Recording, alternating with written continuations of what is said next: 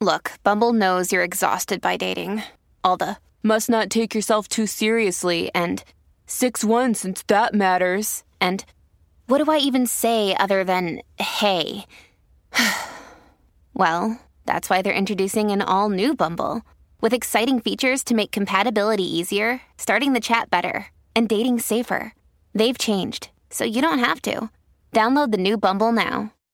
Relationships can be really hard work. Whether we're talking about family, friends, romantic partners, or even your work colleagues, it's the people you're closest to or spend the most time with who probably have the biggest impact on your life every day.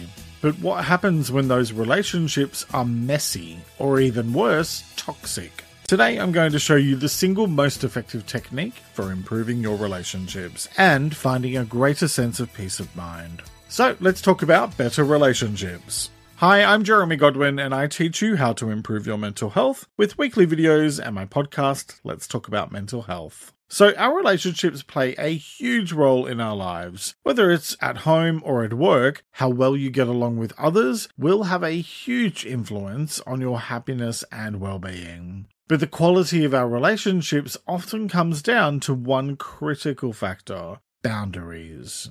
I'll come back to that in a moment, but first let's talk about what makes a healthy relationship.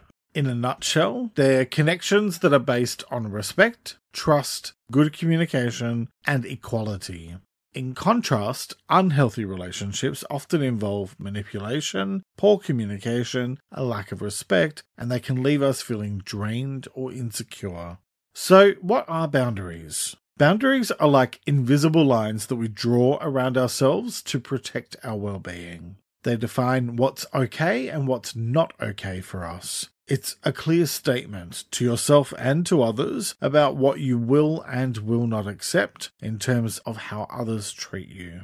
When we have clear and healthy boundaries in place, it can help prevent misunderstanding, resentment, and conflict. And that leads to healthier relationships based on mutual respect and understanding.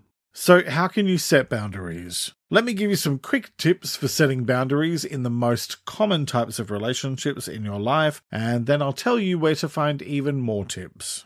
Tip 1 Communicate clearly. And that means letting people know what you need or want in a calm, non judgmental, and non apologetic way. Be kind, but also be honest and assertive. After all, it's your life and you're in control of the choices you make. Tip 2 Balance needs. Healthy relationships involve a degree of give and take.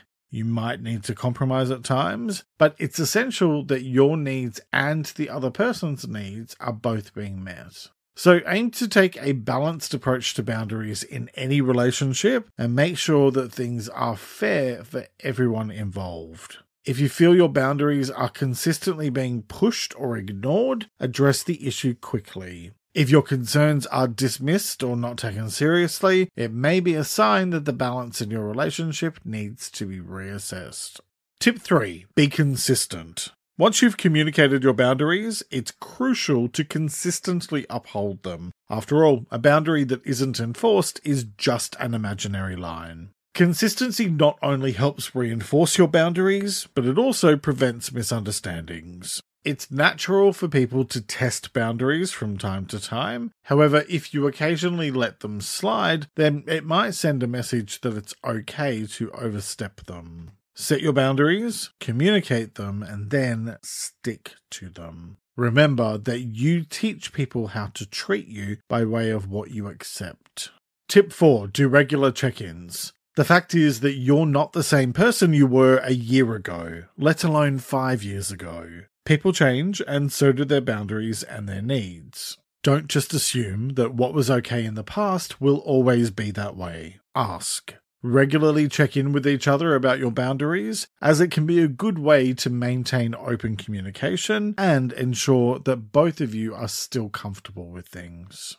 Establishing boundaries is about taking care of your emotional, mental, and physical well being. It's not about keeping someone at a distance or being demanding. If you approach the conversation with kindness and a willingness to communicate, then you'll find that boundaries help create a healthy relationship, one where mutual respect and personal well being are prioritized, as they should be. Just remember this if you don't set boundaries for yourself, someone will set them for you, and you're probably not going to find that to be a positive.